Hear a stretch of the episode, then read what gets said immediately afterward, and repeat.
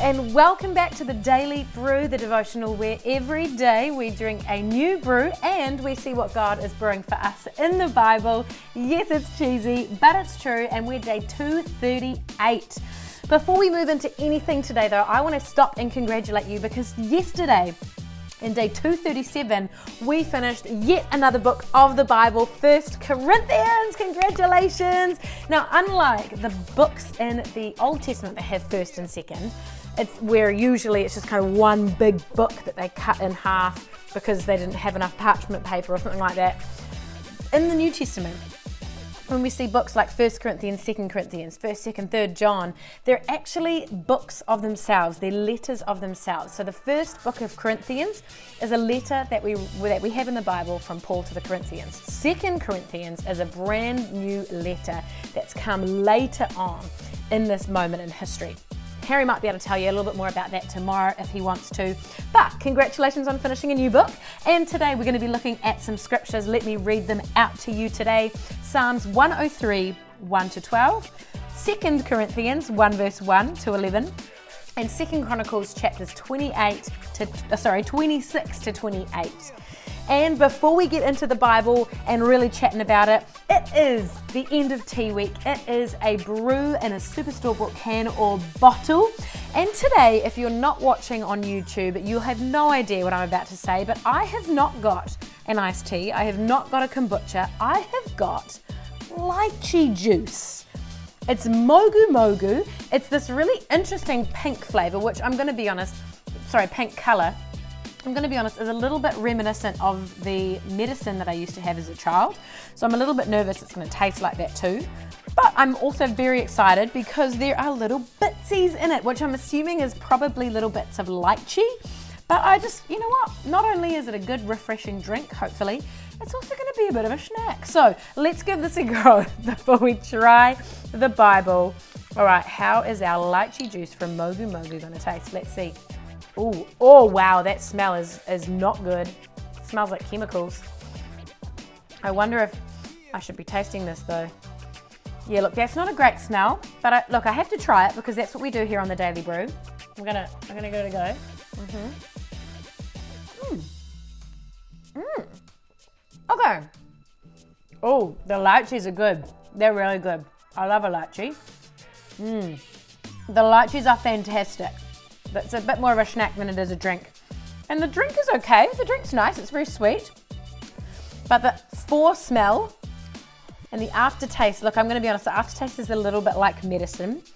And the fore smell, I don't think that's a word, but I'm going to use it. Fore smell is a little bit chemically. So, look, I'd probably drink it again, but I wouldn't go out and buy it again. So I'll probably finish this because I, I mean, I, am not a big fan of food waste in general. That's just my personal opinion. Uh, but look, I mean, if you if you're down to try something different, you better sick a bit of tea, sick a bit of coffee. You could try yourself some lychee juice. I definitely put it in the fridge, and um, yeah, just block your nose maybe when you open it. Anyway, enough of the brews. Let's get into the Bible.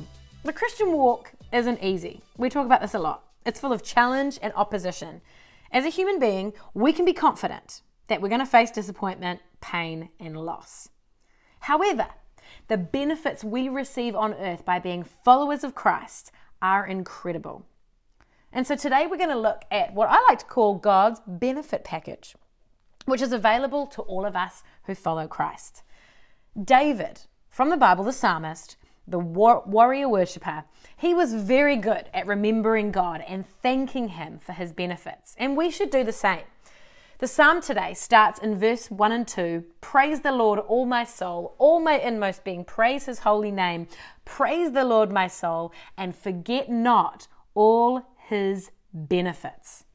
Man, David went through so many challenges in his life, more than most, but look at the benefits he goes on to mention. First of all, forgiveness and healing. Psalm 103, verse 3 Who forgives all your sins and heals all your diseases.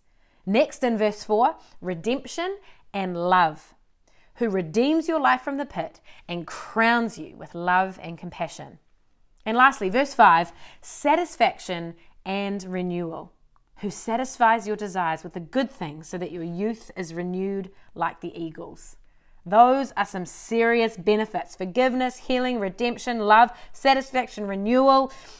Forget not his benefits, people. They are many and they are good. The best way to enjoy and receive these benefits is to work hard to make sure that we see them, acknowledge them, even in the midst of challenge. David was good at this, and so was Paul, which is what he does in our passage today. Despite the fact that Paul has experienced some major challenges, which he references at the end of this chapter today, he is sure to start his letter by recognizing the benefits of what God has brought to him in the midst of those challenges. And you can be confident that those benefits are available to you, even when you are in the midst of struggle. Forget not his benefits. We read today that in trouble, you will be comforted, you'll be a help to others. Can you imagine that? Even when you're struggling, you can be a help to others. You will be changed, you will not be alone, you will learn to trust God, you will be rescued, your prayers will help others. Man, I say this all the time. You've probably heard me say this on the Daily Brew, but God will never waste your pain. He doesn't author it, but He will never waste it if you let Him in. See, if you let Him into your pain, your challenge, if you let Him into the depths of your heart in those dark moments, He will use that pain to bring goodness, to bring glory, to stretch you, to bring some of these benefits that we read about, to change you, to help you strengthen your trust in Him, to rescue you. He will show Himself faithful if you give Him access to what brings you pain. Man, God's benefits are great and they are many. But we see a warning in our scripture in Chronicles today. Don't let God's benefits make you proud.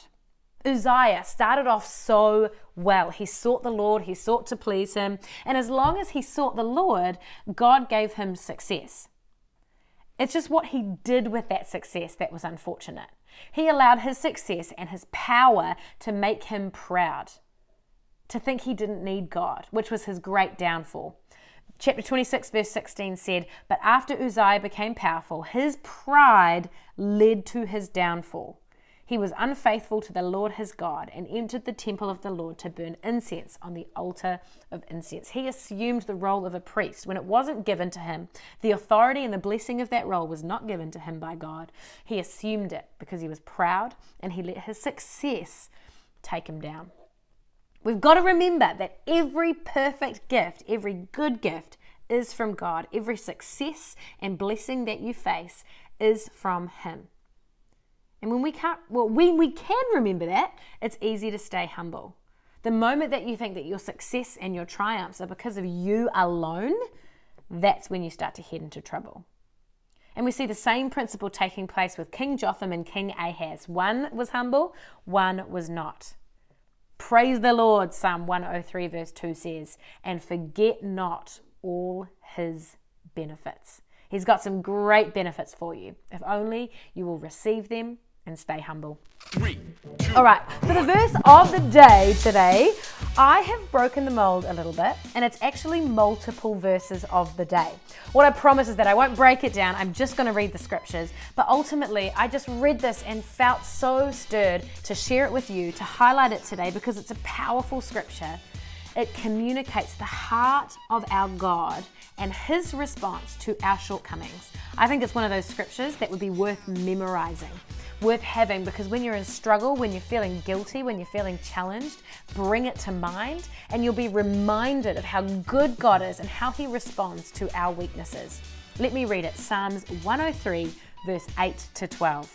The Lord is compassionate and gracious, slow to anger, abounding in love.